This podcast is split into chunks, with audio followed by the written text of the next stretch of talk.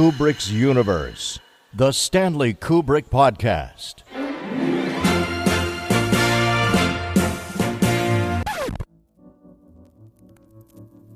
Twenty twenty, the year that took years, and took years off our lives, and with terrible sadness and personal grief not lost to those of us in Kubrick's universe, years away from far too many souls.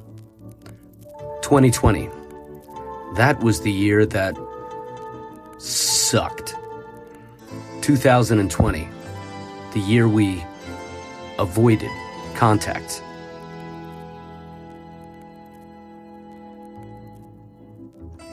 Your friends at our humble podcast have had difficulty keeping up with providing new episodes, but not because of a shortage of great interviews or content, but because of the very same things most everyone listening has had to contend with. Because unforeseen circumstances and survival itself got in the way.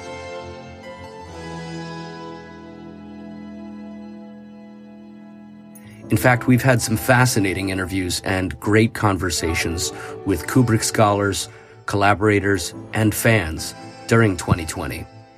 We are hanging on to them, archiving them, and working on getting them out to you just as soon as we can. In the past few years, the Kubrick's Universe team has put out a Year in Review edition, cultivated by our research. This time around, we're here to say And now for something completely different.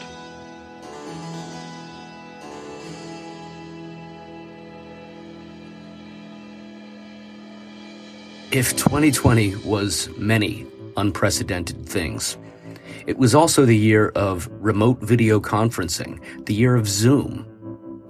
Enter our intrepid Mark Lentz, media maestro and man of many kind deeds. Mark, along with two of the greatest and coolest Kubrick scholars, James Marinaccio and James Sherman, stepped up and orchestrated a very cool and brand new concept for us the Kubrick Hour on Zoom as a way to keep enthusiasts connected during the most difficult year any of us can remember.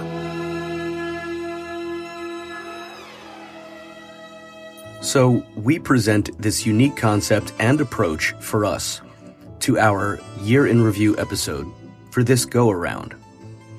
What you're about to hear is the result of Mark and James's efforts to orchestrate a virtual roundtable discussion of the year in Kubrick News 2020 with a moderated group of venerated enthusiasts.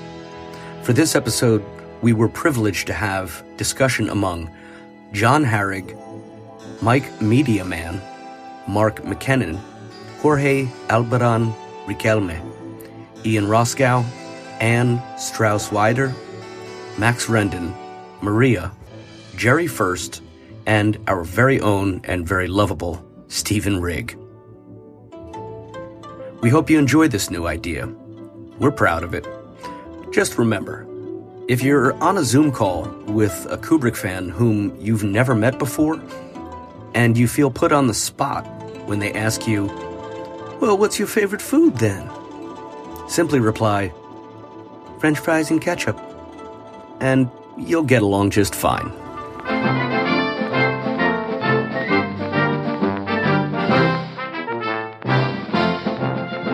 Right. Well, I guess we'll get started.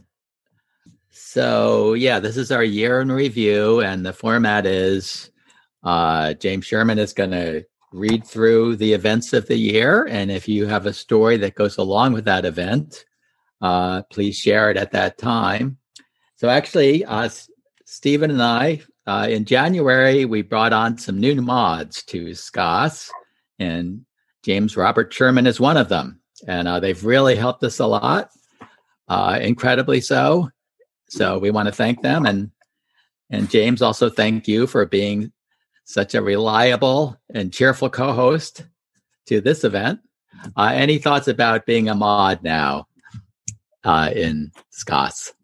Um, definitely kills the time in between my work meetings so i see that as a positive thing okay uh no and and just the exposure that i've had you know being a mod also being in on these meetings and stuff like that it's like the exposure to the different ideas uh, that I had not even realized. I, I point out only because Ian's most recent influence on me, but uh, Ian's comments about The Shining have just like like stra- just blew my mind. It has like changed completely the way I look at the movie The Shining, which I loved even before that. And it's interesting that I saw a lot of things that that that he'd mentioned that I had seen before, but I had never made the connections. And so the thing is, is that's just one element, but it's great. Really, what's fun is the Saturday meetings and meeting you guys. You guys have been great. Everybody here.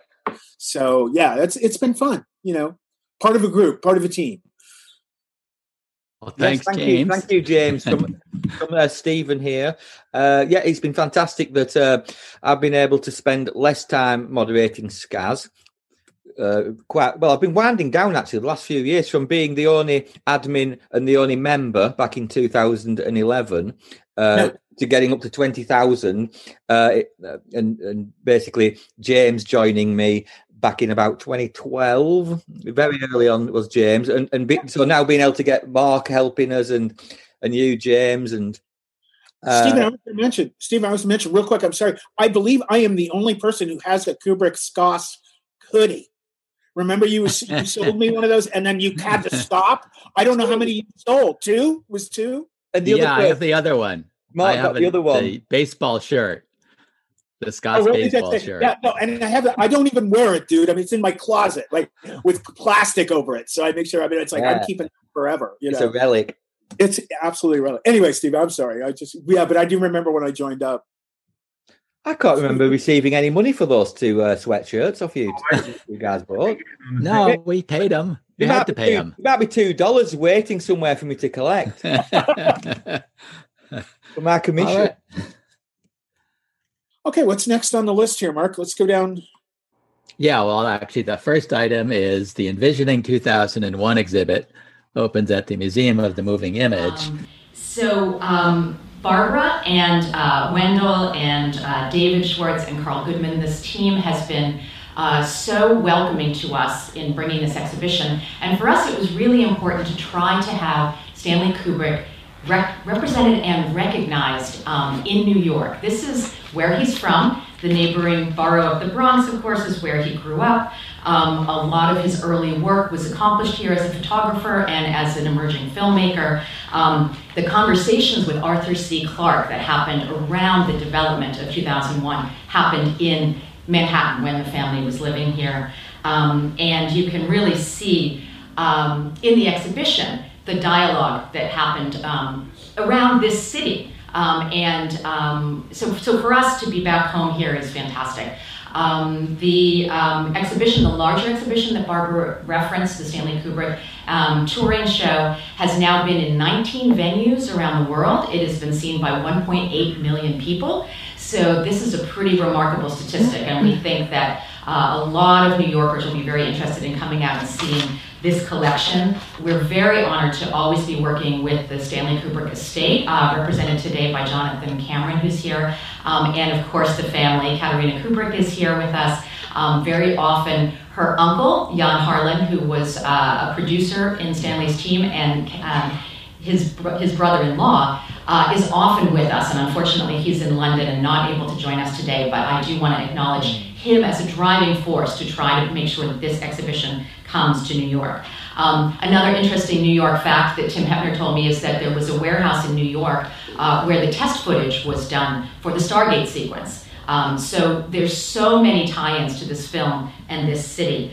Um, the programming also that you'll have the advantage of having here in New York over the next six months is really rich and varied. We did a lot of this type of exploration when we hosted the exhibition um, in Frankfurt last year for the 50th anniversary. You can talk about Kubrick, you can talk about filmmaking, um, design, science fiction, um, technology, artificial intelligence, the future of our planet, uh, future of space travel. There are tremendous film programs looking at the influence on Stanley Kubrick of different earlier science fiction films and the films that came out of the work that he did. So uh, it's a really rich program, and uh, we're honored to, uh, again, be here with these long term partners. And we hope, given that we have an exhibition space in Frankfurt that's quite similar in size, we think that over the years we can develop some projects together and be here more often and have some of the content that's created here delivered over to Europe. So, uh, looking forward to all of that, and thank you again for being here this morning. Now, I happen to know that John and maybe Mike and Mark have got to see it. I'm not sure, but let's weigh in with our impressions. Those of us who saw it before the virus hit. Is is the exhibit still there? I wonder. I think it's still sitting there. Well, it's kind of because they've been closed. Uh, they haven't been open for a year. You know, coming on a year now. They had a lot of uh, interesting artifacts that are just, um, you know, if they're still there.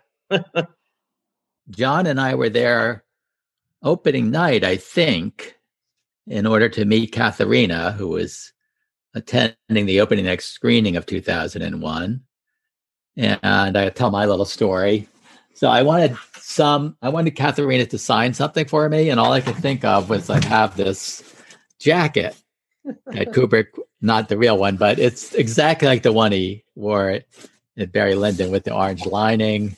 And uh, I think as soon as she glanced me with this with this jacket on, she thought I was a real nutty fan and she was also so she kind of avoided my gaze.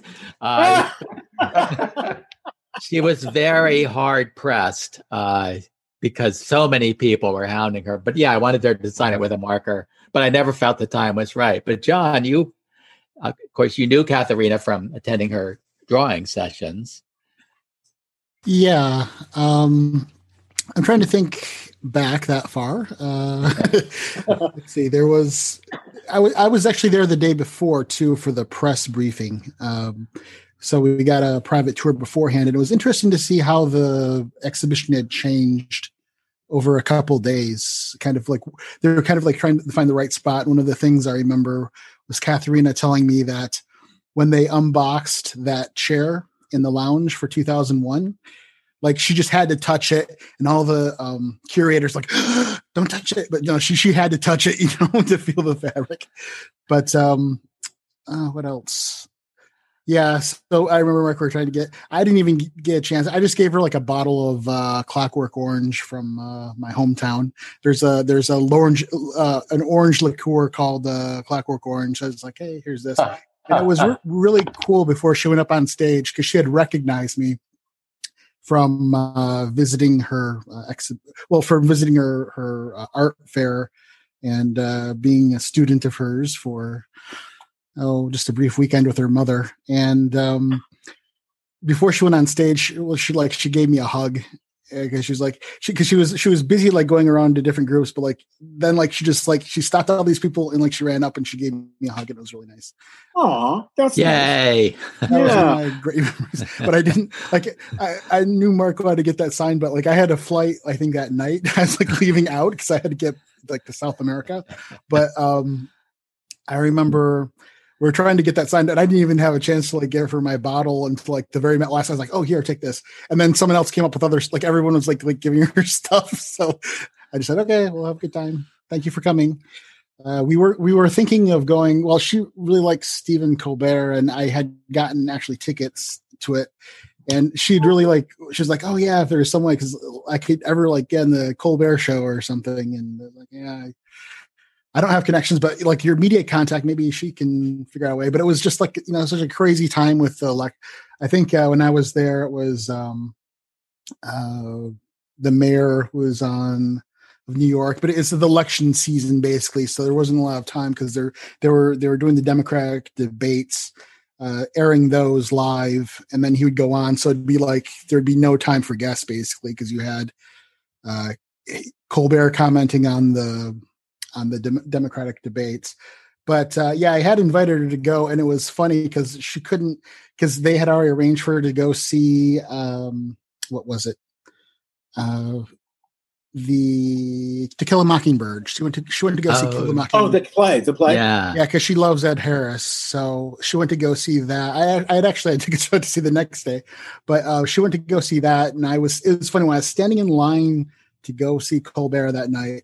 There were like two kids. I, I was thinking, oh man, she should have been here because the there were two kids behind me, and one was like, oh, like they're talking about like this really difficult situation. And the guys, no, that's just like a Clockwork Orange. It's like, oh, have you ever seen Clockwork Orange? He goes, oh no. And so like they're having this like discussion on Clockwork Orange. I'm thinking, man, you should have been here just to have like that random experience of like two people still talking about Clockwork Orange. You know, this many years on.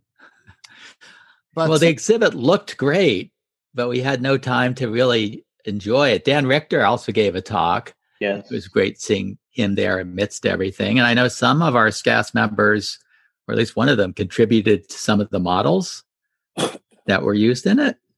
we also got uh, the 2001 uh, book there when I was there, and uh, when I showed it to Dan Richter, he was like, "Oh, this is the book I wrote the I wrote the uh, intro for," and he was like all excited. And Did, did he sign it, John? Did he sign it? He signed mine, yeah. yeah. That was Simone and Filippo's, right? Yeah, That's the yep. book we gave them. Yeah, Yes. we we're, we're we're trying so hard to get them to like stock that there for Filippo. Yeah. When we went through all that work, I don't think I don't think uh, anyone really got to see much of the exhibit the, with the um, pandemic. But I, I, how long do you think that was open for? Like a week or something? No. Well, no, that was. January, and I don't think it shut to the end of February. Okay, so it was about a Yeah, no, it was around March, Mark, when everything shut down in New York. And none of us got Yeah. there before then. you know and um i went back once just to uh i love the moviola you know the editing machine that they had that was really special because that was the one that he did 2001 on and uh i really appreciated that they also had some screenplays that were kind of um you could page through them they were on like a screen Do you remember that No, I didn't see it. Tell yeah, they had, they had like um, I think they had Napoleon, the screenplay for Napoleon, and it was also it was annotated. It was some like he had written some things, you know, on the pages, and I'm, you know, I have to. I wanted to go back and actually read the whole screenplay, but I never, you know, things. Um, I never had a chance to do that. But uh, it was an incredible exhibit. Actually, I hope it's still there. It would, um, especially this year because of the monoliths, disappearance of all the monoliths. yeah, we'll get to them at the end of the call. You know, I think there's some sort of connection here with everything. And, uh, It is. It is. There is a connection. Well, I guess we should move on because we're yeah, it's just sort of behind. sad that it kind of um, was aborted. I really think it would have grown in stature the longer it it kind of went on, and um, it's a real shame. Yeah, it would have been a big thing for them and us. One of the things we're proudest of in SCAS is Kubrick's Universe, which is produced by Steven with Jason Furlong. And uh, they dropped a number of episodes of it this year. So we just want to mention them as they came out. And the first one uh, was on Barry Lyndon to bring Leon Vitali and David Morley together again for the first time after the filming. They had never encountered each other since 1975, and we did as a surprise. Hello. Hey, David. Hi. Hey, wh- How are you doing? good man. How are you doing? It's Jason. Not too bad. Yeah, yeah. Cool. I've got uh, Yeah. I've, I've got Steven on the line. Steven Rigg. Cool. I've got uh, James James Marinaccio. Hi there. Okay. Hi, James. Hello. And of course, I've got Hi, Mark James. Mark Lentz. Say hi, Mark. Hi, Hi, Mark. David. Hi there. Everyone okay over there? Yeah. Yeah, yeah. Cool, cool. Isn't there someone else? Yeah, I have. I, I do have one other person uh, on, on the line with you, uh, but under no circumstances, David Morley, do I want you arguing with this man over a pencil. Leon, say hi. Oh dear. Leon. Good grief. Good grief. Oh my this god! is like uh this is uh 45 years 45 years on or something. yes, Isn't that insane? absolutely. That's insane. My, My God, God, how my- amazing. What you mean? You you're still an awkward little bugger, are you? Yeah, of course. Of course I am. And proud. Yeah, proud. Uh, Stephen, are you are you there? Yes. That, yes Any it- thoughts? It was a great, uh, a great episode. Was that? Um, Episode thirty-two. yes, it was. It was a great idea by uh, uh, Nick. Are we calling you Nick or James? Nick's is easy. We got too many Jameses. Okay, Nick. uh, yeah, great idea, and that episode worked out quite well. As yeah, it was. uh, Um, it doesn't seem like a a year ago. Was it January? Yes. Oh, Yes. yeah, the 26th. Did anyone else on this call now hear that episode at all? Yes. Yes, I did. I think it was one of the shorter ones, wasn't it? I think it was maybe a 30 minute episode that. Yeah, it was, it was fantastic that it worked out really well. And it was great to hear Leon and David uh, being so surprised. Who arranged? Uh, Stephen, did you arrange that? Were you, did you contact like uh, uh, David and and and set up that, or who? Uh, I was just curious. I was just curious. Uh, well, well, James came up with the idea. Nick came up with the idea, and uh, I think pretty much Jason uh, liaised with both Leon and David. Oh, Yeah, what we did was we had um, a call similar to this we're doing right now, where we had a whole bunch of people from the Facebook group um, for kind of a, I think it was a year-end uh, kind of call. Yes, it And was. We we had, and then we had each person. We had Leon on the call, and we surprised everyone with um, having Leon talk to them. We didn't tell anybody that Leon Vitali was there, and we surprised each person. We talked to each per- person separately, right? Is that how it did it? And then in, in each one of them, we said, "Oh, oh, there's somebody we want to introduce you to," and we put them on with Leon. So that you guys were arranging, and I, I just said, "Why don't we do while we're doing this? Why don't we have David and why don't we have surprise Leon with David?" Yeah. Yes, we made that, and you made it into two, into two different. Uh, That's right, yeah, yeah, so- but, but you edited them as separate shows, even though we kind of did those together. Yeah, so Leon, Leon uh, called, well, we called, we connected Leon with 10, 10, I think we had about 10 SCAS members on the call. So he spoke to them all individually. And then once we'd finished with the SCAS members, I think the final call in that, on that uh, session was Leon calling David, speaking to David. Yeah. And then we split it into two episodes. So I guess uh, that was episode 32 where it was Leon and David. And then one of the um, next episodes was uh, Leon meets SCAS. Yeah, I was on that one. Uh, yeah, let's so actually we have a couple of these in a row. On January 26th, we had Gerald Fried. I was the third smallest kid in my high school. Are you, ha- you get your growth because I never got past five eight. I'm five seven on a good day. Oh, good. That's why I like you. Yeah. You get you're you're taller than me. You could probably still take me out with a, a one-two punch. Uh, hey, I'm 90 years old. I'm down to five foot three and a half now. It's coming. I know. It's happening to me already. I I just turned 48. All right. Hey, All right. is- I'm enjoying this. All right. Well, all these episodes are great. Uh, on 219, we did uh, a new book by Jeremy Szaniawski after Kubrick. And uh, it was a really fascinating discussion.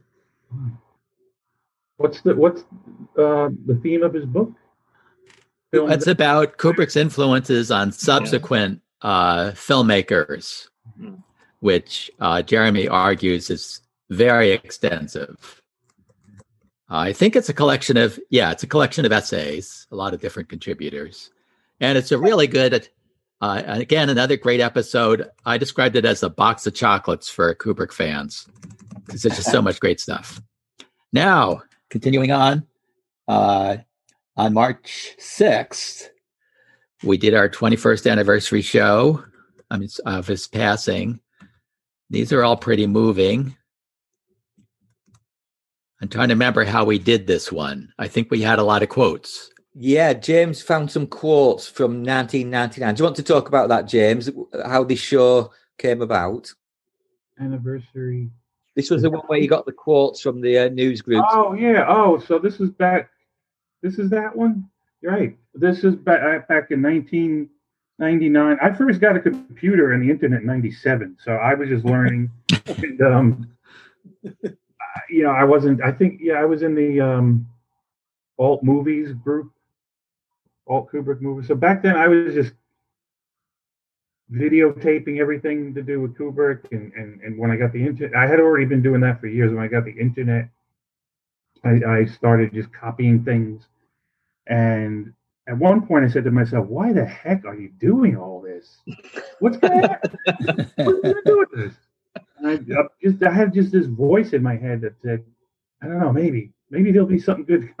so there, I don't. There's uh, another one aspect of stuff. My a lot of stuff I saved that I'm hoping to use someday. I don't want to uh, spoil the story on that, but on this, we I said to Stephen, I said, you know, I had when Kubrick died, there were all these message boards and like forums and things like that, and I saved screenshots of pe- people just came on and and made comments about their feelings about Kubrick passing, and I made a whole bunch of screenshots from it.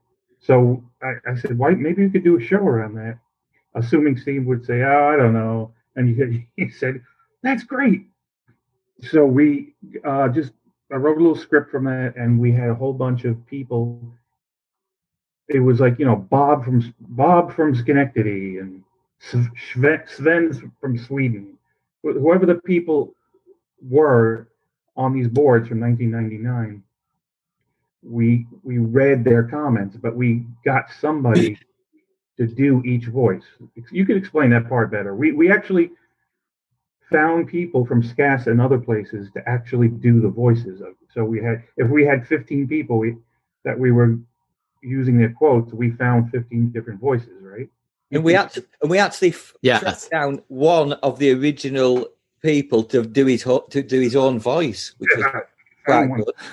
Uh, but the, but the other fourteen, I can't remember if there were fifteen, uh, however how many there were. But everyone else, we we found people who uh, could kind of emulate the original quarters based on their name. If they sounded a little bit French, if their name sounded a little bit like a French name, because in some cases we didn't know what part of the world they were from. So we'd found someone who had a bit of a French accent in SCAS to recreate that particular person who posted the original quote. Uh, I think there was a couple of uh, original quotas. Uh, people who quoted on the uh, original message boards from Italy. So uh, Filippo, our Italian SCAS friend, uh, did the voices for two of the Italian people. So that was one of my favourite episodes to work on actually, because it was a real kind of uh, kind of a proper production really, where we got almost actors to do voices and things, and it all came together. it was like a bbc radio show it felt like Yeah, it was a really good show. It's a really good one to listen to. That's probably a good show to. Uh, if, if ever anyone was going to start listening to the podcast, that's maybe one I'd, I'd point them at first because it's a very, it's a, it's a very moving episode in itself, but it's also a nicely produced one, and yeah, great idea and well executed by us. I all. would say they're all very well produced. Uh, Stephen adds in a lot of music. He does a lot of work on them, and I, I always feel like I'm in Kubrick's universe for the duration of Yeah. the podcast. It is. It's a- It is one of the best podcasts I've heard, Stephen. Seriously. on Ku- what on Kubrick or just in general. I mean, I get a lot of podcasts, but it's like you guys put a lot of production. I mean, it's, I see the stuff in NPR, and it's like I don't think it's as well produced as your stuff. So I'm just saying. What's NPR? Yeah, the content Um, uh, National good, yeah. Public Radio does a lot of podcasts and stuff like that, and and there's you know, and, and like I said, they're supposed to be the benchmark here in in uh, in in America, and I think that the podcast you guys put together is is as good as any of I've heard. So Wow, thank you. Yeah, that's just my feel. That's just my feel. maybe because I'm biased. The the subject matter interests me more than you know. It's like You are, you are automatically engaged. yeah, right. I don't want to hear about farming in Wyoming, so maybe I'm a little bit more you know, focused. And, you know. I, I think I actually put because I'm kind of a a, a filmmaker who doesn't Right. get the opportunity to make films. Um, I think I, I kind of use my filmmaking creativity in the podcast. It's a way I can get that kind of um, um, need to create. Yeah. I think so. I- Yeah, so that's that's filled a nice creative gap for me as well as producing the uh, the podcast, be it only audio rather than visual as well. Yeah, right, right. Let's do two more uh, in April and May. So Leon uh, gave us an absolute ton of time, and uh, you guys talked with him forever. He was extremely generous. Yeah, he was. So this is the first of, uh, I think. Well, we can have four episodes. Is that right, Stephen? Uh, what from the Leon interview? Yes. Uh, I think it might be six or seven actually. Wow. That, that's based on we did, we did three calls. We did we did the two marathon calls with him, which were about three and a half hours each, and then we did the follow up one that um, we did for the meets SCAS and meets David Morley. So from the original seven hours, we've only put two episodes out. I think there's another five episodes from that original seven hours to come. I've, I've split them down into films. The first episode that we put out was all about film worker. The next episode was all Barry Lyndon. Um, I think that's all we've done. And then the next one's going to be him talking about The Shining, then about Full Metal Jacket, then about Eyes Wide Shut, and then a general one. So yeah, that, what's that? Seven, maybe seven episodes. And for someone who seems so shy in Film Worker at the beginning of Film Worker, he's become a very good interview with all kinds of stories. Yes. Oh, yeah. Uh, We've got the rest of his episodes in the archive, uh, so they, they're going to be coming out forever. okay. And then in May, actually, uh, Jason came along with me to that opening night premiere specifically to see Keir to try to get him to. He, Jason did a lot of work to get Keir to be on our podcast. So this is the first uh, reward from all the work that Jason did. Is this great interview with Keir, and it's before 2001. So it's Keir talking about his career leading up to 2001. Also, he's a great interview. Uh, Stephen, any thoughts about this one? Yeah, we did that over two uh, sessions as well. That was just um, we interviewed him on the phone, like we do with everyone. It's always on the telephone, um, and that was in the early stages of uh, lockdown. Um, we did two sessions with him. Uh, probably did maybe four or five hours again there um, over the two sessions, and uh, yeah, he was great to talk to. Um, he had some great stories, and I think he appreciated being asked at length about his career minus 2001, i.e., everything else, which we covered everything. Uh, I mean, we, we didn't speak very long, you know, considering we spoke to him for five hours, we didn't speak very long about 2001 Space Odyssey for two reasons, really. Uh, one, to keep him from having to repeat and repeat and repeat these stories. And secondly, because most Kubrick fans have heard all the 2001 stories from Keir. So we did cover a lot of ground um, with projects he'd done other than 2001. And I think particularly the first episode was covering movies up to 2001, including David and Lisa and um, uh, the Bunny Lake film. Um, so yeah, that were great. Uh, and I think we've got um, so we've put two episodes out. The first one was before 2001. The second episode that went out was 2001, and we've got another two episodes to come in the future. Excellent. Okay, so I'm gonna. I have a question about Keir, if I might. hmm It was in the Thin Blue Line, wasn't it? The the, the documentary. No, a war movie. That was a war movie. The Malick. No, that's the red line. Original, the first ones, early '60s, before 2001. Oh yes, yes, he Oh, was. the thin, Yeah, re- oh, he- the thin red That's line. Dan Fuller. Yes, yes, yes. Thank you. Oh, Yeah. The That was a good movie, as I remember it. Violent. Is that Sam Fuller, the director? No, it's. Uh, Oh, uh, go ahead, Mark. You yeah. know. Sam Fuller did the big red one. Yes. Okay, right, yeah. yeah. Great film. Good film. It's a great film. Oh, wonderful. Great film. That was like 1981, wasn't it?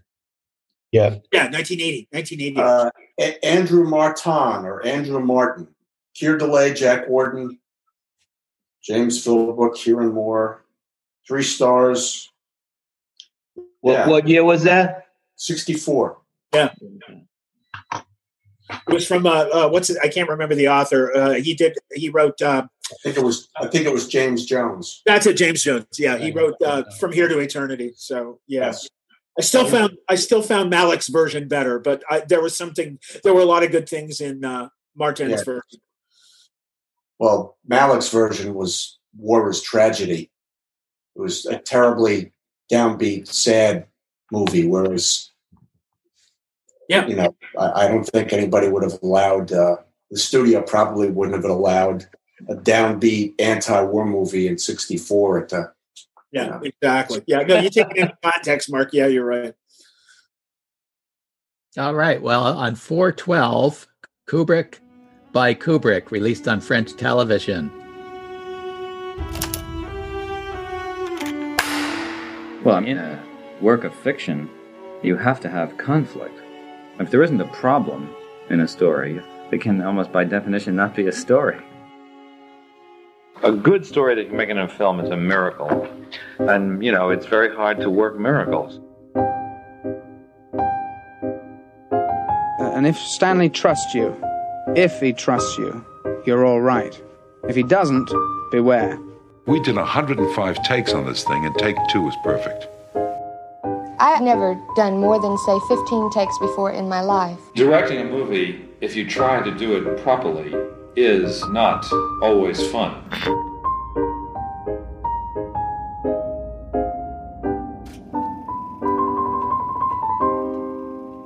Anyone see it? Have thoughts about it?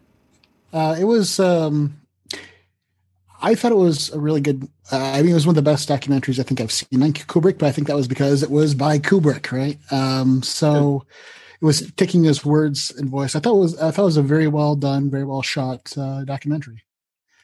I, I can't think of anything like new or surprising in it for people who know things about Kubrick, but uh, it, it was it was a good, solid documentary on him, and I, I think it's one of my favorite ones just to like introduce someone to Kubrick. Yeah. just because it does rely so much on Kubrick speaking himself. Is it is it on YouTube or any other? Not platform? yet. Not yet. No, it's probably. I- don't think it's really been widely distributed yet. It, it was a French, um, a French uh, documentary, wasn't it? Made made in France by, uh, Yeah. by Ar- ARTE Art. Yeah, Arte. Yeah, there's a sort of Franco Franco-German production. Yeah. Right. Um, and I actually uh, timed. I went through it and timed how much Kubrick was talking on there. So it was an hour-long documentary. I think he took. I think we heard Kubrick's voice for 22 minutes. That's what kind of nerd I am. I- I'm not seeing a problem, stuff, Stephen. So you know. So James that was that was, Sherman- basically, that was basically uh, all the audio of Kubrick's voice was taken from various uh, Michel Ciment uh, interviews over the years, uh, which he recorded. Most of the interviews that Mich- Michel Ciment um, rec- uh, recorded went straight to print. Uh, so it was the first time we'd really heard the original um, audio recordings of Kubrick's voice, I, I think. Oh, we have Maria. Hi, Hey. Maria. Hello, sorry I uh, couldn't make it earlier. How are you? Hello. Good. Welcome. Hello, thank you. Hello. How are you? Very good. How are you? Uh, Fine. I'm freezing. Nothing to compare with you guys, but it's pretty cold for Mexico City today. Ah, Mexico City. No, uh, yeah, Maria, jump right in. If uh, we're going through the year and we've got up to May, jump in if you have any Kubrick recollections. I know you can't stay long. Uh, I I don't have any recollections of this year. Other than being in lockdown. Sorry, it's been like a, a haze out here. Well, Maria, you posted all that stuff on the on the monolith, right? Oh, oh yeah, we'll get. Oh, you the know what? Why don't we do the monolith since Maria's here? Even though it's in November. Any thoughts I about was the not. monolith? The, I was not the only one. Oh my goodness, on, guys. That was the story you just could not stop. no. Yeah, oh yeah. Anybody could stop. we had to stop hundreds of posts, uh, exact replicas of the of your post. We, really? we let you through, Maria. What? We let your post through, but we had to. We stopped hundreds. Everyone was I- trying to post about it. Um, I think James Sherman and uh, Mark were more in control of the uh, monolith posts than I was. I Go ahead. Go ahead. I loved I love the monolith. I'm obsessed with it. And I think the reason why is because the default position that the entire world took exactly. was Stanley Kubrick's vision.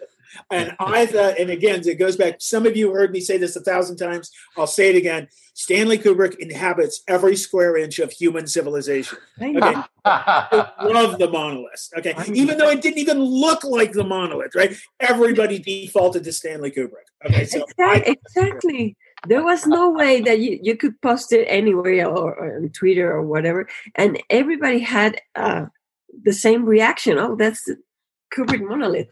Yeah. Yeah. So 2020 may go down as the year of the monolith. yeah. I stopped reading. There was so many articles. I stopped reading them all. So the first one in Utah was had been there for a while when it was discovered. Apparently, right? Yeah. Mm-hmm. And so, what did these people do? They dug a hole like three feet and then and stuck this slab in, and then It was it was an art project to promote a, a group. I forgot that there was something people. It was like a group of artists doing this, and then they uh, sell the, the thing. I don't know for it was like a serious amount of money, And then people was. just started copying it. There's one in Romania, one in California, another one. But but apparently, it was the same people. This, it was I'm waiting for Banksy to, to do his version of it. well, yes, excellent, and Yeah, good idea. there has been one about 120 monoliths discovered around the world in November and December, according to Wikipedia, which I looked on last week. There's 120, uh, 100 odd. I couldn't really count them. I just scrolled and scrolled and scrolled. All over the world, all discovered in November and December. We've only really been exposed to four or five on the news. Oh, but if you look at Wikipedia, they were all over the world. Well, have a look at this. On the right is an image from the sci fi movie 2001 A Space Odyssey. On the left, well, that is a giant shiny monolith that's been discovered in the Utah desert. Government biologists tracking wild sheep populations from the air spotted it, but no one can really figure out where it came from. Well, what a what a tribute to 2001 and Kubrick. Yes. Too bad they didn't get any money. It, it's a pity they vanished uh, at Costco, or I would have brought one home. Yeah. I know. Yeah, A great ki- Christmas gift. Yeah. It was like- Great I- I- stocking stuffer. I loved it that Katharina. I loved it that Katharina embraced it. She absolutely. She was like when it first the first story first broke. She actually posted on her Twitter feed. You know, it's like, "Hey, Dad, are you listening?" or something. It was something along that. line. She embraced embraced the madness. He's a great ambassador for the Kubrick legacy. Absolutely, she's a wonderful lady. Oh, you know what? Also, what also a Kubrick moment there was with the X Dragon thing on space. There was uh, yeah. uh, there was there was a video of the the thing uh, coupling with the other thing, and somebody put the the the 2001 theme on it, and and Katharina was like uh, was delighted with it. It was because it was also it was like perfect, exactly the same, not the same, but you know, it was that thing that you saw and you immediately thought, no, you know, this is 2001 done in real life. Well, It's much better that the that the focus of 2020 was the monolith rather than a clockwork orange. I would have liked it. and and I'm not completely throwing out that it won't be when we do it. correctly. but yeah, I, I'm with you. This monolith, you're the monolith. That's, that's, Wait for it. I'm waiting for someone to, to send back a, a photo from the moon where the, where someone has put it up there as a joke. that would be amazing. All right, James Sherman, I want to turn it back over to you. Uh, we're up to 523 on our little list. Okay, and that was the great 40th anniversary of the release of The Shining. I was there that day. I was there for opening uh, opening day. It was a matinee. I skipped school. I skipped. That was my senior year in high school. I skipped school, and I will admit in public, okay, when I first saw it, I didn't like it. Okay. Now, of course, 40 years later, I believe it to be one of the great masterpieces of cinema. Okay. And I do believe it is the greatest horror film ever made. But it was interesting. And I had a lot of reaction. And I think we had a discussion about that. Ian, if you remember one of the times we were talking about The Shining, a lot of people sort of kind of had that same experience that The Shining was so confounding and it was so in d- d- uh, complex and and just on so many different levels you know messaging on so many different levels.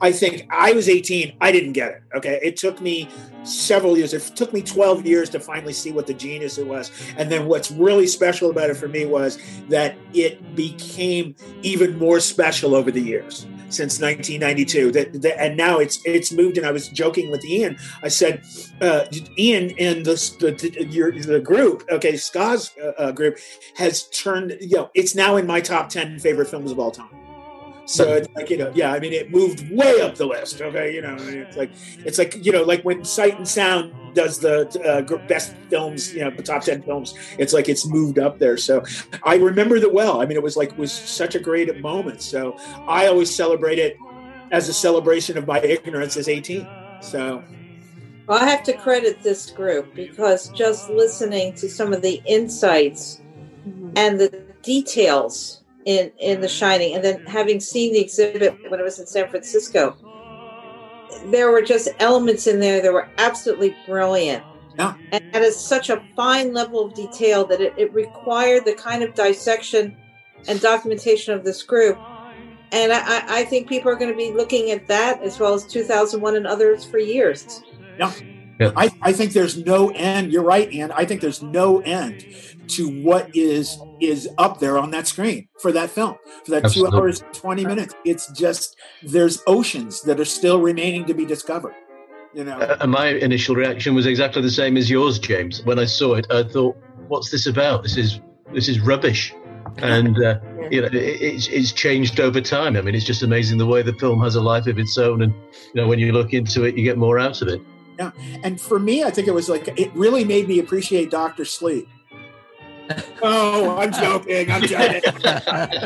Please. It's a prequel. please you know no I, I i you know no dr sleep was horrible it was a horrible film and and what and what killed me was was that they were boxed into a corner because stanley kubrick is the vision of the shining end of the discussion you know he is the universe's vision of the shining you know and it's like and I, I understand and i never try to get into the arguments about stephen king and blah blah blah and you know it's like but the fact of the matter is is that you know 40 years later and maria you got something to say here so go ahead go ahead No, no, go, no. Finish I and I'll go yeah, I was just going to say it was like if they had made Doctor Sleep directly from Stephen King's book, it would have been a fun movie. Okay, and the stuff that's in the movie uh, from the Stephen King's novel is actually the best part about it. When they delved into trying to recreate the the the, the Shining, Stu Kubrick's version of The Shining, it was deplorable. It was off the rails, bad. You know, and it was like I mean the the the, the, the Overlook. They made the Overlook one of the greatest sets in cinema. Okay, look like a haunted house from from a high school. Okay, you know, a Halloween haunted house, right? You know, so uh, yeah, I, I just had to throw Doctor Sleep out there because it was like you know, it just was such an abomination. You know, just and I'm not, you know, one of those guys that you know, oh God, I'm I I'm a Stanley Kubrick fan. I, okay, you know, have some respect. So yeah, I just Well, the- yeah, I had a I had a different reaction when I when I saw The Shining the first time. Yeah. and because it made the the hair on the back of my neck stand up, and there were only rare other I'll say horror mystery type films that did something like that. Um, the Haunting of Hill House or something. I, I- not Hill House. Uh, I can't remember that. Uh, where it was a black and white film where Robert Wise. Robert Wise, The Robert Haunting. Wise, the haunting, the haunting. the haunting, the haunting. Ba- That was Based on The Haunting of Hill House. uh, one of my favorite horror films because you see nothing, but you, the terror is there, and and I, I felt that in The Shining. Um, so it, it was just you know series of horrific things, and, and uh, among this architecture with a very muted soundtrack that just built and built, and I I loved the film as much as it terrified me. And and I, and I thought, Ja- yeah, Jack Nicholson's performance was over the top, but there were just those details, even back then, little details, whether it was the the photograph or or certain visualizations. Before I could really get into the cinematography of it, it just stand in my mind from that original viewing. It sounds like it sounds like you got it instantly. Whereas I, I'm in the camp where it took many years to really appreciate Shining. Yes. Yeah, I think Stephen is because we just didn't. We have never seen anything like it. Yeah. we, we have never, and we were sort of like it was like going to the to the to the uh, hotel room at the end of the universe in 2001. This is just nothing. Yeah, we needed something like that just to be connected to such a complex film as this. And the thing is, it took maturity and time. Yes. You know, like- and they're obviously I than the rest of it. So I was you know. very immature in 1980. I really was. I was. I was 10 years old. So. Uh, uh, but you were I- probably more mature than me at 18. So yeah. I, I got it on video. I first saw it on video when I was maybe 15, 16 in 85, 86. And I still just had it on the shelf and kept trying it again every few years. And it weren't until probably the age of DVD where I started thinking, yes, this is a good film. I knew it was. Yeah, kind of thing. Yeah, yeah. But I, I think Anne is smarter than the rest of us.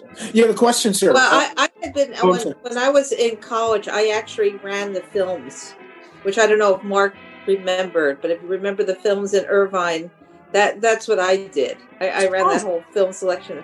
So I, I a lot of films um, of, of different types over the years. So I did have some appreciation of it, and I still reme- uh, remember meeting. Trying to remember, it was my junior, senior year, somewhere, somewhere in there, uh, with someone who had uh, I liked very much because I thought American Graffiti was a fabulous film, and he was going to be coming out with this kind of cowboys in space type thing. I wasn't quite sure if it was going to come out, and I still have the original poster sitting here. What Star Wars? Yes, it was. wow. But American Graffiti. But so yeah, I did have some appreciation, particularly because if you're developing a film viewing for for a large audience and you're looking at the films and you're seeing their reaction, because a lot of and you've seen it before, but you're seeing reaction. So maybe that's why when I saw The Shining, it just hit me in certain ways, and also by that point I started school as an architecture major, so seeing that architectural element to it maybe that's why I saw it a little bit differently. Yeah.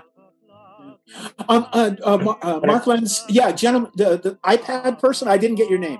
Yeah, this is Jerry first. How are you? Oh, Jerry, hi, Jerry. I'm sorry. I just, I didn't get your name. I'm sorry. Yeah, Uh, go ahead, man. You had a comment? Uh, yeah, for me, living in South Florida uh, and watching The Shining uh, when it did first come out, we here have a very unique experience because uh, when the caretaker was in, in South Florida taking his vacation, they interrupted the, they interrupted the scene with Channel 10 News. So you're sitting there watching the movie when all of a sudden you get this break where it's like, wait a second, are are we in a movie theater? or are we, like, where's where's Channel Ten News coming from? So That was a great cut. That was a great. screen. Uh, you know, and I I hear all the accolades going on, and you know, my reaction seeing The Shining several times is the fact that you've got at the very end. uh, I mean, it, it comes out to me that it's the ultimate ghost story, uh, the haunt, ultimate haunted house, and so at the end of the movie, you know, Jack Nicholson's in the in the picture from the 1920s.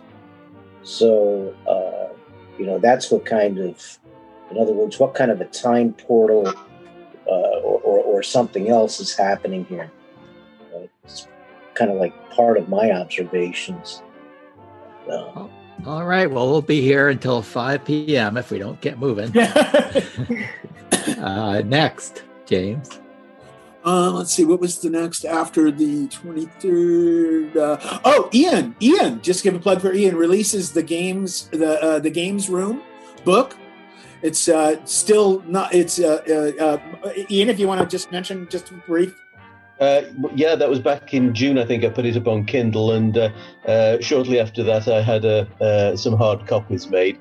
I mean, it's not, although it's sort of available and there's an ISBN and everything, it doesn't have a uh, sort of world-renowned publisher behind it. But uh, uh, but you know, it's it, those who've been reading it have been giving some favourable feedback, so I'm very pleased with that. And uh, yeah, it's all about The Shining and how my, my interpretation of it being a puzzle.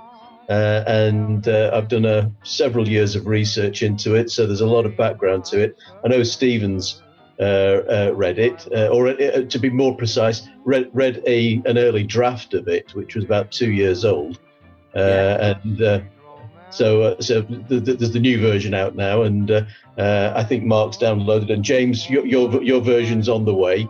Really? Oh, fantastic. Thank you. All right. How much do I owe you? Uh, we'll talk Oh, no, about we'll, we'll, we'll, don't worry about that afterwards. We'll get all that sorted. Thank you. Thank you. Thank you. Thank you. I'm looking so forward to do that. You've changed my life, Ian. now, if you can get me to quit smoking, it would be perfect. So, c- cool. Yeah, I'll, and I'll definitely maybe I'll give a review. Uh, uh, uh, you know, when I get a chance to read it, we'll have one of these, and I can give a review, and uh, maybe other people, Ste Stephen, if you wanted to as well. You know, and just encourage everybody to get this book. You know, it just sounds exciting to me. So Yeah, well, I, I, I need to read the I need to read read the latest version of it, and then we we'll probably do a, uh, an official podcast where we uh, interview Ian. Yeah, that'd be great, Ian. That'd be fantastic. That'd be Yeah, great. yeah. Uh, I'll I'll get in touch with you, Stephen. We'll, I'll get, get a copy to you as well. So Lovely. Can you sa- can now- you sign it this yeah. time, please? What was Sorry? that? Sign you it. sign it this time. Oh yeah, Ian, did you sign your copy to me? yeah. Uh, Send it back. I'm just gonna. Don't worry about that, James. Stephen, if I sign it, it'll devalue it. Okay, guys, moving on. Uh, let's see, James. James, you, uh, James Nick, uh, you the uh, the Kubre interview. Yeah, If you can you wanna- tell us about that, James? Yeah. Um, that was has that been? You, you mean the podcast? Has that been put up already? No, it's not up, but it did happen this year. Oh, that's what. So we're talking about the pod. Up to this point, when we were talking about podcasts, we were talking about release dates because many, all the ones that we had mentioned before, had actually been performed in 2019 earlier. So they're talking about. I actually talked to. Um, geez, I'm so. I didn't. I didn't really know you guys were going to be bringing this up. I, I forgot his name. Oh, that's okay.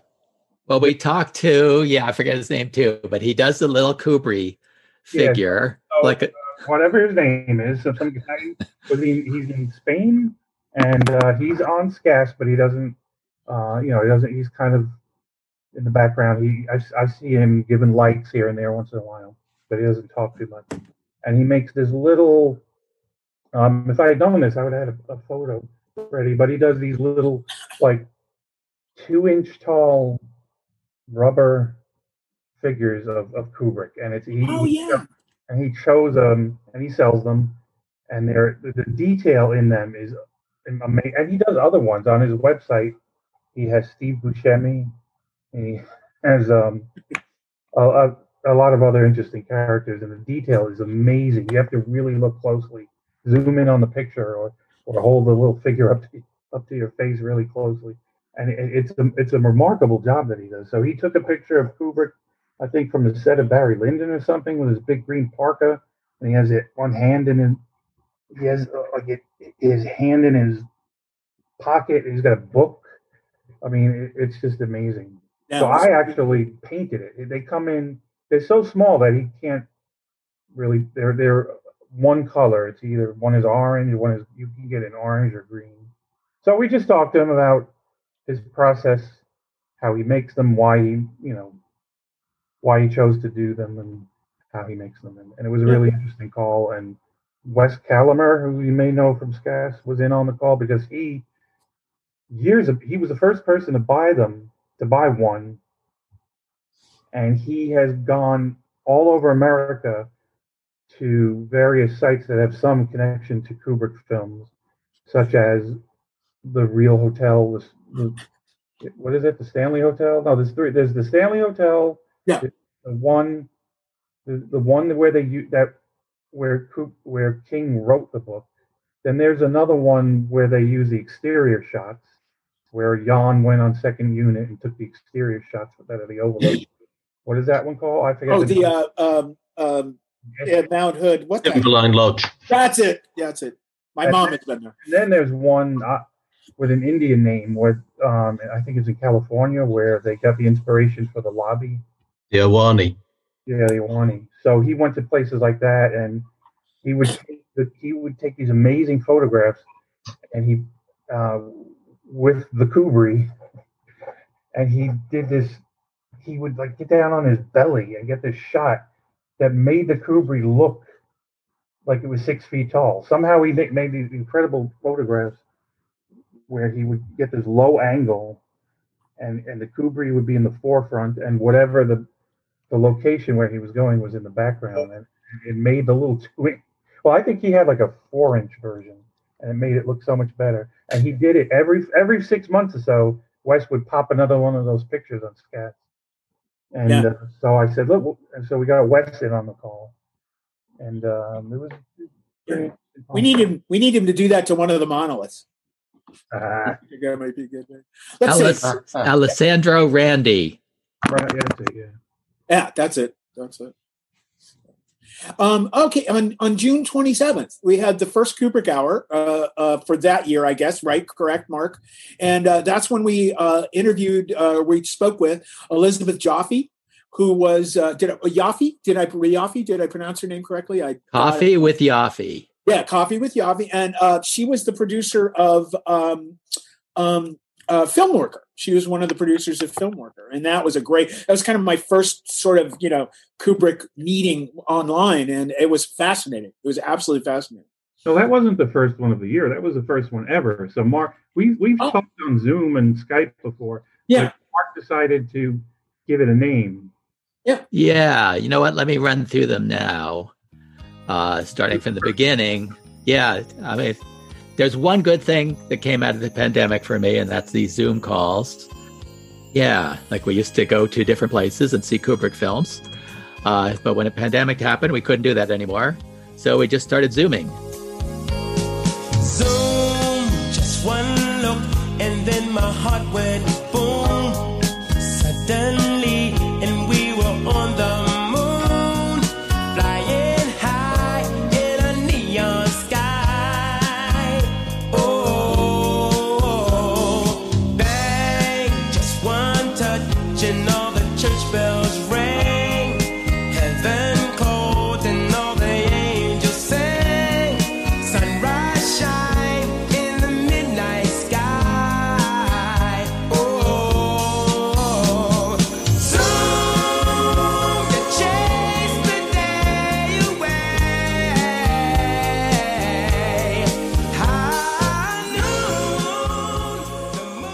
and uh, we tried different things as we've gone along. I met Elizabeth at one of the uh, film festival screenings of, and uh, she gave just a great interview. And uh, since then, we tried, yeah, different things. One is take a movie and study it. Uh, then we highlighted The Shining at 40. We had Jeremy on again.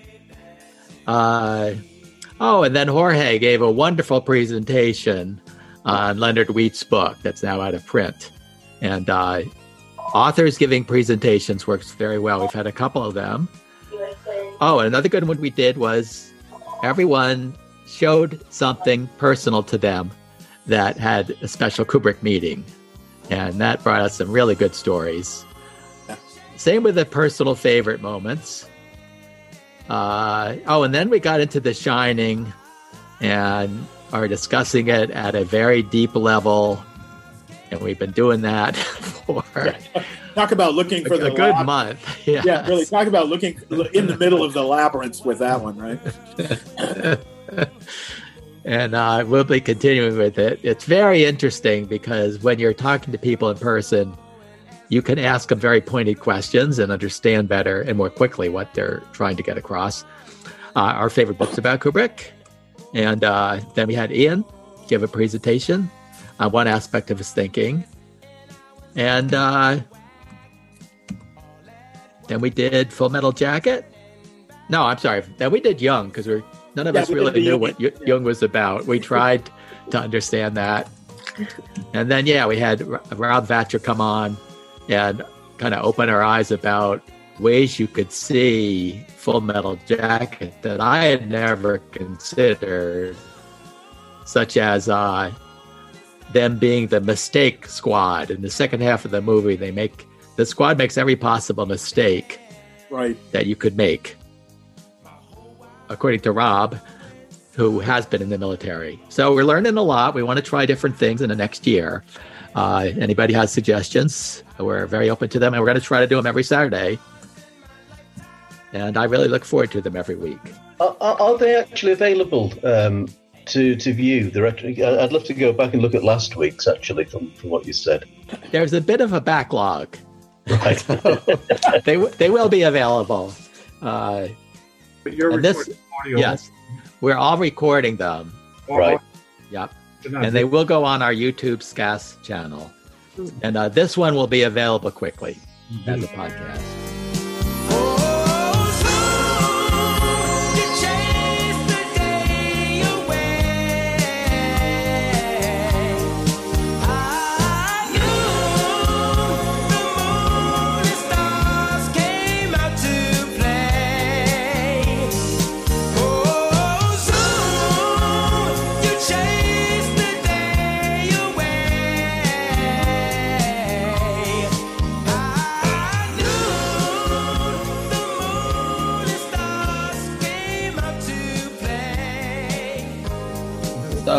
Think with that, We did get I- we did get one episode. Um, we got the the first one with um, coffee with the offer. We, we've we've got that one out on the channel, haven't we? yes, Yeah. she's the only one who's up there.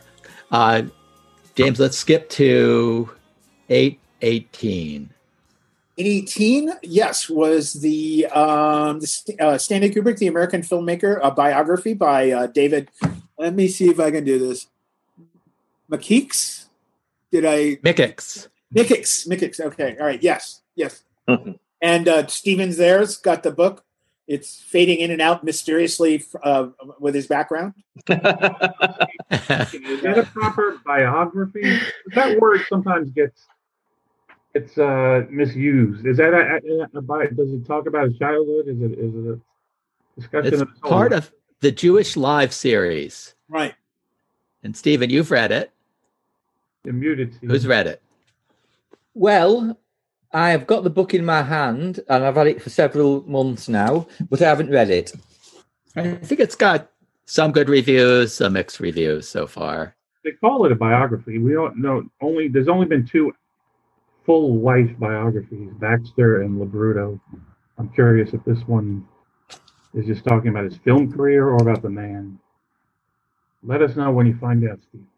But anyway, that came out this year, and that was that that that's on my list. That's on my Amazon list, so I gotta I've got to get that one. So uh, maybe I'll do a review of that when I finally get to read it.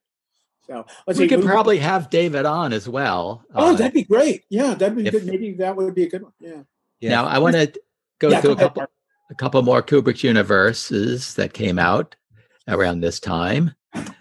And starting with Adrian Bush, uh, Stephen, he had a lot of good stories. Uh, so yes, that, that was a great one. That was a, lot of fun um, during the actual conversation back in 2018, and it was also a lot of fun to um, to to put together in the edit as well. Yeah, uh, Adrian was a good laugh, and he was kind of one of the one of the people. We spoke to a few people who've worked on the movies, but I suppose uh, that's worked on the Kubrick movies. But I th- Adrian had kind of a different take on it, really, because he was kind of um, you know, it wasn't a star name. It, wa- was kind of a um, an extra playing one of the, the uh, many Marines, so he could afford to tell some quite tasty tales because he wasn't worried about being kicked out of the kicked out of the movie business. Uh, so yeah, that was that was great. Yeah, And then uh, the next one, Mike Scott. Yes. who made his own 2001 spacesuit. That was a very interesting how to from a model maker's point of view.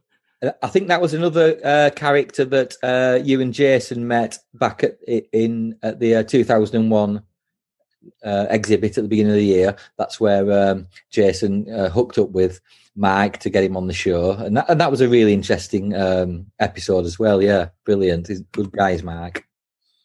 So let's see. Um, moving. Let's see. Oh, just a, a brief. You know, on, on in September second, we had Wendy Carlos, and her biography was released. Again, it's another uh, on my list at uh, Amazon. So hopefully, I'll get to read that soon. Uh, big fan of Wendy. I think she's a great artist, and her contribution to to cinema is is is very profound. So. Yes. Let's see. Uh, oh, and I haven't bought it yet, but the Full Metal Jacket was released on 4K. Uh, does anybody have it? Does anybody have the copy yet? No. 4K. Yeah, the 4K. Of Can Full I ask a question about 4K? Sure. Yeah. Okay. What? Why is 4K so great? What is uh what what and it is how advanced is it over the previous iteration? well, well, it's more expensive, so obviously it's got to be better. yeah, that's well, it. uh, then I don't need it. No, other- no um, somebody can explain that who knows more technical information than I do. Higher resolution. Yeah, it is a higher resolution. Okay, so it's it's you're- it's the the, the image uh, res is more uh, sharp. I, I'm no expert in this, but I believe that this sort of the current Blu-ray is 2K, and the 4K obviously doubles that. Uh, so you get a you do get a sharper image, but you need to have all the gear to play it. Some somebody bought me a 4K copy of uh, Blade Runner, which I haven't been able to watch yet because I don't have the gear. But uh, it's supposed to be about as fine. I think the next stage up is 8K, whereupon you're actually getting beyond the level of the human eye anyway. So Well, and there'll be a group of hipsters. There will be a group of hipsters in the upcoming years who will insist that the original uh, 2K or 1K or whatever it is was really the best one, and um, you know, and they'll buy old machines to play it on. So anyway, sorry guys. Yeah, and I also I, I think they're UHD um, stuff too, which is like a higher color gamut. So supposedly it can do better color accuracy, and I think that's more important than the resolution, really, f- but personally. But um, Yes. that's that's the only thing that is interesting is it it has Right. like a larger color gamut. Mark, Right. you're going to say something, Mark McKinnon? Well, most 4Ks, if not all of them, are rendered from the original prints. So you're getting the uh, as close to the color timing and the uh, the, the the the tone of, of the cinematography that the director originally wanted. So since Stanley was so meticulous in how his movies were shot and the lighting and everything, if you take a 4K from an original print of say Barry Lyndon, you're looking at the film as as close to the original screening as you're going to get on a TV screen. Right. So if if it's 2K, you're not it's not degrading the movie that much, but the difference between a 2K and a 4K or a predecessor of 2K, which is like what 1080p or something, uh, you're you know it's a major upgrade, a fairly substantial upgrade in the, the color, the resolution, and I guess in all cases as well the sound. So you're, you're getting the whole nine yards in your living room rather than go to a theater. Yeah, I believe also did did not Mr. Vitali work on those on the 4K restorations, and uh, I believe he had a lot. Yes, yes he did. He, he- I think he said that in um, in the uh, Mark Lentz. Didn't he say that when we had him there at the? Yes. Yeah. Yeah. Uh, Okay. James, James, Yes. you have a question? James, James M. Nick. comment. The uh, release of Full Metal Jacket on 4K was also noteworthy because Matthew went on a crazy uh, promotion tour of sorts, just popping up all over the place promoting the 4K. He was doing interview after interview after interview, which is pretty interesting. I didn't. I only listened to a couple of them because it gets repetitive, but it's already 33 years from the since the movie came out, so Yeah. it's an opportunity for more people to see the film. And there was one uh, interview I, I it just I found it so funny. He was on the Rich Eisen show. Uh, he's um, a sportscaster here in America, and he uh, he has a, a radio show which is also on TV. And when the- show opened, he was saying, "And one of our guests today is Matty Modine. I'm so excited. I'm just such a big Kubrick fan." So I put that on.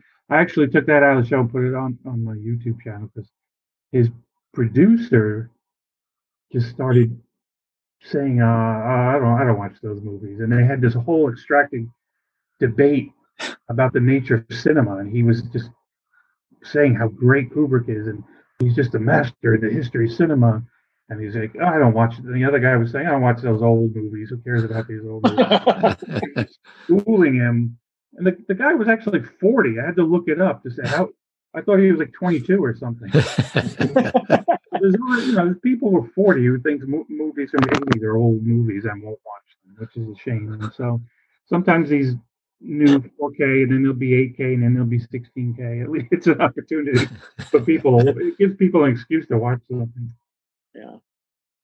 Um, uh, one of the things I wanted to mention, Mark, was the uh, one of the uh, uh, um, uh, the the Kubrick universe uh, from uh, the 30th of September. It was with Gay Hamilton. Oh, And yeah. Somebody wanted to just mention a couple lines about you know how that went. I thought it was such a treat to be on the line during this call. She's such a nice person compared to her character. I have taken the ribbon from around my neck and hidden it somewhere on my person. If you find it, you can have it. You are free to look for it anywhere you will, and I will think very little of you if you do not find it. Well, it sounds like you've told us uh, about your part in that scene where uh, you hid the ribbon down your top, and uh, left one, left the right one. Left Yeah, the left. People yeah. were laughing. It really was funny. I wasn't laughing, but right, you were being very professional. ha ha. Ha ha. I cannot find. You haven't looked properly. Your your character does instigate quite a lovely kiss with Redmond at the close of that scene, and and it's it's it's it's a very poignant moment. It's a very beautiful one. We're just wondering what it was like uh, to perform that, and if you were forced, as it were, to do many takes. No, no, it, I, I, I don't think I minded.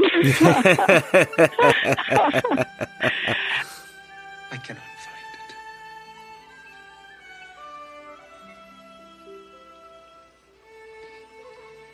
give you a hint. Well, we're not, we're not talking some some of the some of the scenes in the very old days. You, you wouldn't believe. I'm talking about televisions and other things I did, Mhm. where you wouldn't believe what the actors did to you if they were kissing. You know, it Mhm. doesn't happen anymore. Right, right. Feel the ribbon.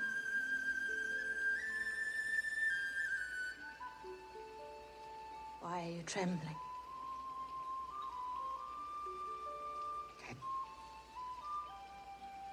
The pleasure of, of finding the ribbon.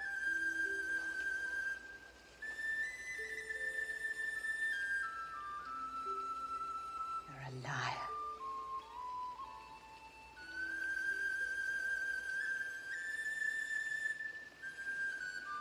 I think Ryan was um, pretty good on that because he was so under the vigilance of Kubrick that I think he had to behave. of course, of course. I don't think I didn't. I did. I think he was delightful, actually, and he was going to be coming over. I think it was a couple of years ago, and I would I'd love to see him again because Mm. we definitely got on very well. You know. Mm. I thought she was very engaging. I thought she was lovely. I would have loved to have been in the room with her, you know, or at least in, in you know, what I mean, it's like she just seems like I've seen her interviewed in other places as well, and she just comes across as a very unpretentious, really kindly. And I liked her stories. She had some really good stories. Yeah, she did. Yeah. Yeah, she did. She was, uh, yeah, a lovely lady. Very much the lady of the of the highest sort. Uh, Didn't she keep a little Yes. Uh, She kept notes from that contemporary. Yeah. Yeah, she had a, she she wrote a diary. Yes, um, which is which was what she used to uh, help her with the recollections. Yeah. because it, uh, it was forty five years ago. She's in her seventies now. Um, but I actually I ended up arranging that interview with her because I, I I met her in uh, London last year. Last year, yeah, twenty nineteen. I met her in London. Bumped into her at um, a, a film festival, and uh, we swapped contacts. And uh, yeah, that was um, amazing. That uh, how that came about, really, how that interview came about. So let's see. Moving on real quick, so we can get through this. Um, let's see. Oh, uh, on the seventh of October, we had the 60th anniversary of the release of uh, Spartacus. So that was a milestone in Mr. Kubrick's career. Obviously, a lot of uh, anniversaries this year. The Shining, uh, you know, Spartacus. Uh, um, um, going towards the end, there's the 45th anniversary of the release of um, uh, Barry Lyndon this year as well. So, um, let me see. There was also on the 7th of October, it was announced that uh, Ridley Scott plans to film Napoleon with uh, Joaquin Phoenix. HBO has been trying to do this Kubrick script with director Cary. Help me with this, Mark Lentz. Uh, I am such a. Anyway. I've never seen it. Yeah. Okay. So, so uh, really, yeah. HBO has been trying to do the Kubrick script with uh, th- this director with a Japanese name I can't pronounce. Uh, so, uh, but apparently now Ridley Scott, I guess, has jumped in front and he's going to be involved with that. We'll see if it happens. It's, uh, uh, but that's the latest news. Um, let's see. On the 15th of October, uh, Room 237 pop up experience opens in Chicago. And so, anybody have information on that? I've heard about it, but I don't have any details. No? Yeah, okay. That happened this year. Okay. Uh, and then, as we already discussed, a mysterious monolith is found in the deserts of Utah. Its origins are completely unknown. But anyway, uh, yeah, and uh, we, we've talked about that. Uh, let's see. Oh, a classic and a thing. And Nick, uh, James Nick, uh, fantastic on you. Uh, the National Registry from the Library of Congress announced its it, it, its an annual editions, and a Clockwork Orange has been added. And so now I think we start to fight to get Barry Lyndon added to that, and that should happen. That should happen. But I know James, you had a lot to do and a lot of work that you've done on that to try to get that, you know, and and and promoting uh, uh, that. You know, we go to the websites and make those votes and things like that. So good job. I personally think you are personally and completely responsible for that. yes, here, here. Yeah, that's right. Um, uh, on the 18th, just today, yesterday, uh, Stanley Kubrick produces by James Fenwick is released, and I, I I'm sure we've all seen it now since it came out last night. But, uh, we, we see there it is, there it is. Uh, Steven's got the book there. Okay, and um, He, he would be he would be great to have uh, on a, a podcast. Uh, Mr. Fenwick, Fenwick. Yeah, James Fenwick. Yeah, yeah. It, it, it is very good. I'm only a, um, I'm only a quarter way into it. I, I started reading it this morning, and it is a good book. It is a good book. I must don't, get re- I don't. I don't recommend things very often, but I'm already recommending this. guys, guys, I can't afford to be a Stanley Kubrick fan. So, uh, but I'll work on this. I'll work on this. No, no wine tonight. No wine tonight. I'll get that book. It has a different angle than no other book ever had before. It's just about him being a producer.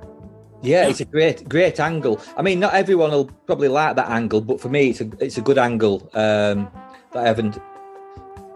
Yeah, I say I haven't heard before. I mean, you, you've heard the general gist of his producing. Oh, but it, it really does it concentrates on him as a producer and not a director. Yes. Yeah. that fascinates me. That seems like a fascinating. But like you said, Steve, it, it never been explored before. It's a new territory. Yes, yeah. And, and James is, uh, I, I know James, and he's a he's a really uh, he's a really good guy who I'm sure would be really good in a podcast, as I say. So might want to bear him in mind. Uh, Stephen was on the ball with these recent Kubrick auctions of memorabilia. Oh yes. Can you give us the rundown on them, Stephen? Yes, so I kind of uh, follow uh, movie auctions. Um, in September this year, the prop store in LA um, auctioned off two or three uh, Kubrick lots. Uh, and then in November, Profiles in History, which is, uh, I think it's California based auction house, um, they sold some items from Spartacus, uh, Laurence Olivier's tunic, Charles Laughton's tunic, and supposedly uh, Kirk Douglas's actual hero dagger, which I'm dubious about that one because I've seen I've seen it a few times in various places as the as the official Kirk, Kirk Douglas one. Uh, so that was in November, and then in December, Julien's auctions again in in the states had a very interesting um, lot, which was a briefcase, a, uh, like a 1960 style briefcase, and within that briefcase were three Kubrick items. So the briefcase supposedly originally belonged to Kubrick. It, had a return address in there saying, if you found this uh, briefcase, please return to, um, I think it was Elstree, uh, one of the studios in London, um, which pointed towards Kubrick with the address. Um, and also in there was um, a couple of audio cassettes, like the old reel-to-reel uh, recording cassettes. One was, I think, a 1971 interview regarding uh, Clockwork Orange, and there was another audio tape in there, I think, to do with 2001. I didn't take much notice of those items because there was an, uh, an item in there that I was particularly interested about, which was um, a 35 mi- millimeter film reel, which was supposedly outtakes from Eyes Wide Shut. So, so the, lot was basically a briefcase with three reels in there, a film reel and two audio reels, and that didn't sell. It had a, think it had a four thousand dollar starting price. The highest bid on the night was three thousand five hundred, so it went unsold.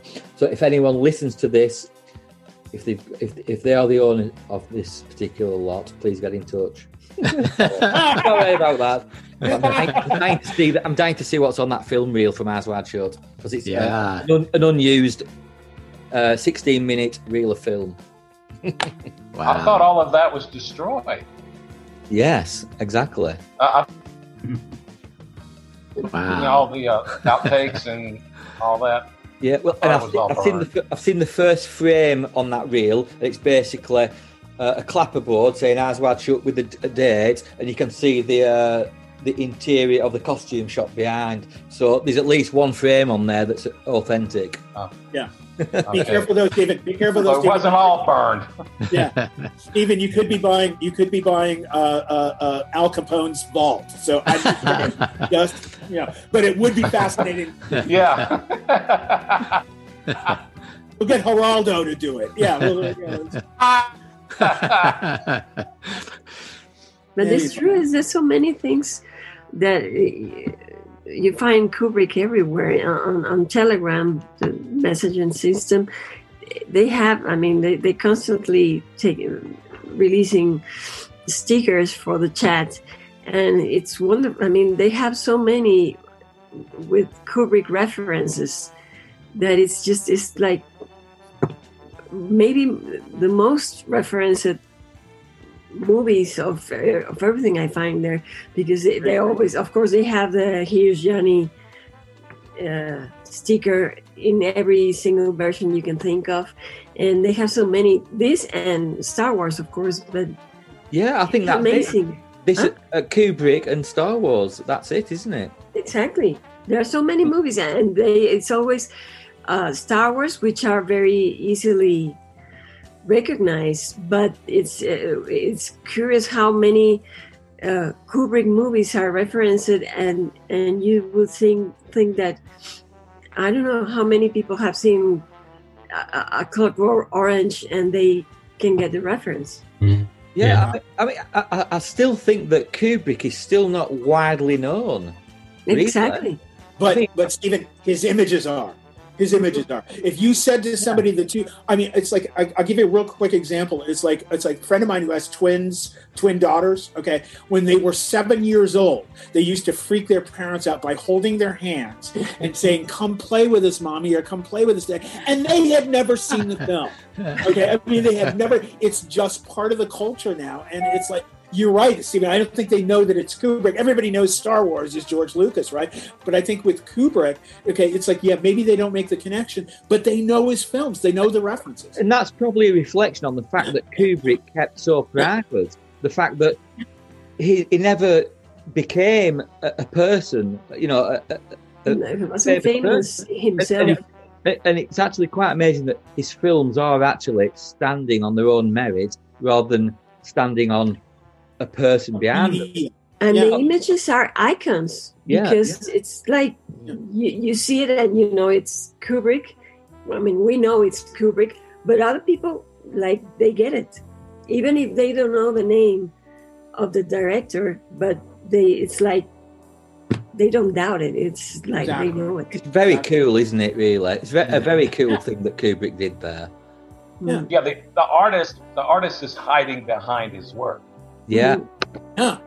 You know, not like say Hitchcock who made it, you know, and, and that was to sell tickets. I mean, Hitchcock, you know, was to do it to, and he made himself a personality in the media and stuff like that. And George Lucas, of course, everybody knows who George Lucas is because of the proliferation of Star Wars. But the thing is, is I think one of the greatest. I think what's really cool is though, America gets, the world gets, the universe gets the greatest artist of the 20th century okay and they get all they may not even know his name. Okay but they even but you know it's like how many people go yeah kubrick don't even, maybe have never seen a kubrick movie have said kubrick uh, uh, filmed the, the the the fake moon landing right as a joke right? Even though they don't even they might not even know what the reference is right? So i think that's really cool. I think it's great mark uh, mckinnon you raised your hand. We ought to tr- try to take a uh, fairly rough poll of how many TV commercials, from pizza to cars to uh, jewelry. I've seen everything using uh, either a classical rendition or a cheesy, uh, you know, studio version of uh, the theme music from 2001. oh god yes yeah yeah just the blue Danube. you There's, there's a there's must easily two dozen of them that I've seen over the years. 2001.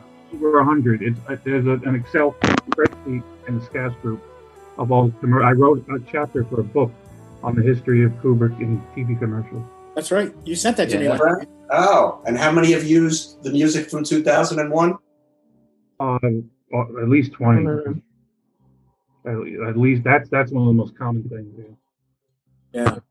You know, that's something that that we could do is we could look at 2001 and see which technologies now exist. Oh, the iPad. Yes. Yeah, think of think of all the various ones. Whether it's the, uh, you know, we're, we're using Zoom. Think of the telephone where he's viewing home. Yeah. Yeah. But there, there, there are a number of different items. It's it's very similar to looking at the original version of Star Trek and saying, "Oh, look," because actually, as it turned out, on the original Star Trek, the person who developed the cell phone was inspired by Star Trek. So I'm curious now whether there was anything in 2001 that inspired someone. Steve Jobs. Steve Jobs did say that the iPad came from 2001. I mean, he said that. He said that to employees. He said that in. I don't know if he's ever said that in public. He said that numerous times to his employees. Said it to the judge as well, didn't he?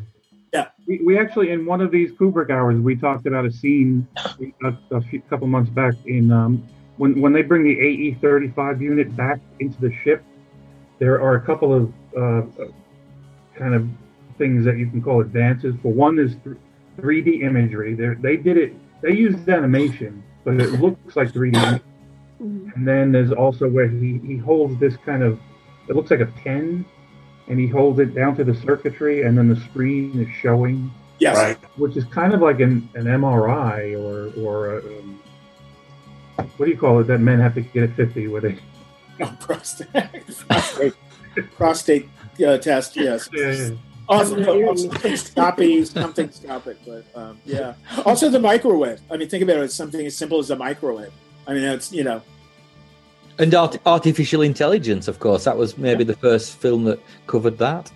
Yeah. Yeah, HAL is another another icon that always comes up. I mean, in any kind of in any Twitter discussion, HAL comes up. You know, I- you're right, Maria. Always. Always. I've, I've had 10 year olds who say, Yeah, Hal, yeah, yeah, well, okay, Hal. Okay, you know, it's like, or they're trying to do something on their computer, and it's like, okay, Hal, okay. It's like, I'm, I'm sorry, I can't do that right now. I mean, Ah, uh, well, anyway, Mark, I think we've I think we've covered it. exhausted it, but we Yeah. have covered it. Uh, you know, this has been great. This has been fantastic. Thanks for everybody's comments and, and contribution to this great, you know, to this great show. You know, kind of year end. So Yes. Yeah, well, th- thanks, guys, for uh, organising these, uh, particularly uh, Mark, who does all the uh, heavy lifting on the uh, on the kind of getting the word out and setting up the call. Fantastic, and And Nick for doing the whole schedule. yeah, uh, and the research, definitely research. I-, I thought he'd done the schedule. Is it the schedule he's done? Yes, the schedule. I'm going to have to loop off for a Jane Austen birthday party. Not because it's a literary Oh, day. cool, Anne. Cool. Yeah. Oh, Uh, but I, I just want to wish everyone a very happy and healthy holiday season. Yeah. May 2021 be a year where we can see monoliths in person. Yes. All right. Absolutely, Anne. Very All good. monoliths. Happy holidays to you, Anne, and your key cat. Yes, I, I did have to turn off the video because she was climbing all over me and I didn't want to disrupt the recording. Thanks. Ha- have a good one. You Yeah. too. Bye bye, everyone. Bye bye. Oh, Jane, Bye. happy Merry birthday. Christmas. All right, everybody. Thank you. Bye. Bye. Bye. Bye. Next Happy year. Christmas. Always good. Always good.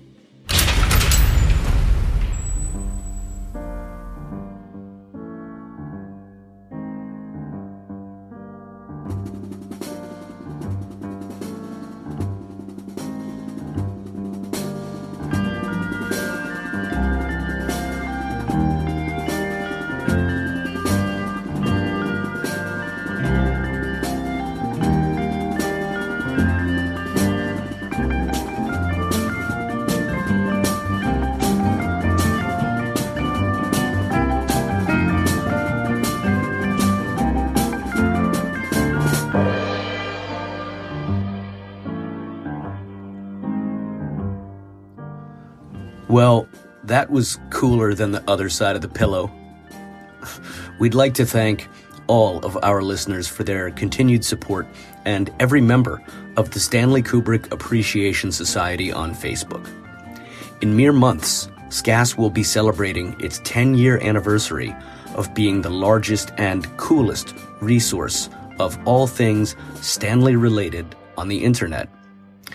As the Kubrick's Universe podcast enters its fourth year, we couldn't be more proud or more pleased to help bring the legacy of our favorite filmmaker into a new era, one which hopefully will see a much brighter and continually stream of days ahead. I'm your host, Jason Furlong, thanking you for being such an essential part of our extended family. We couldn't do this without you. In fact, we wouldn't bother. You have kept us going, lifted our spirits, and given us every reason in the universe to keep on keeping on. Every one of you who has taken the time and interest in what we love to bring you has paid it forward. And we have more great stuff in store for you than I can even begin to tell you. So hang in there. We've got so much more to come. Monolith willing. On behalf of Mark Lentz, James Marinaccio, and our producer, Stephen Rigg, thank you for listening, for being our friends. We'll see you on the other side of this slit scan, and catch up soon. Be well, everyone. Much love.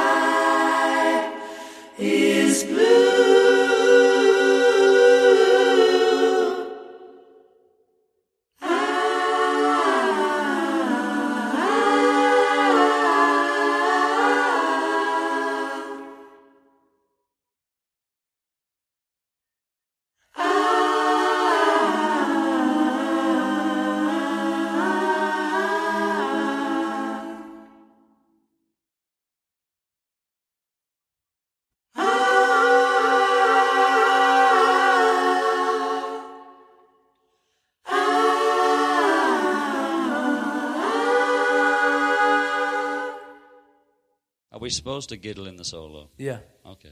It's Kubrick's universe. We just live in it.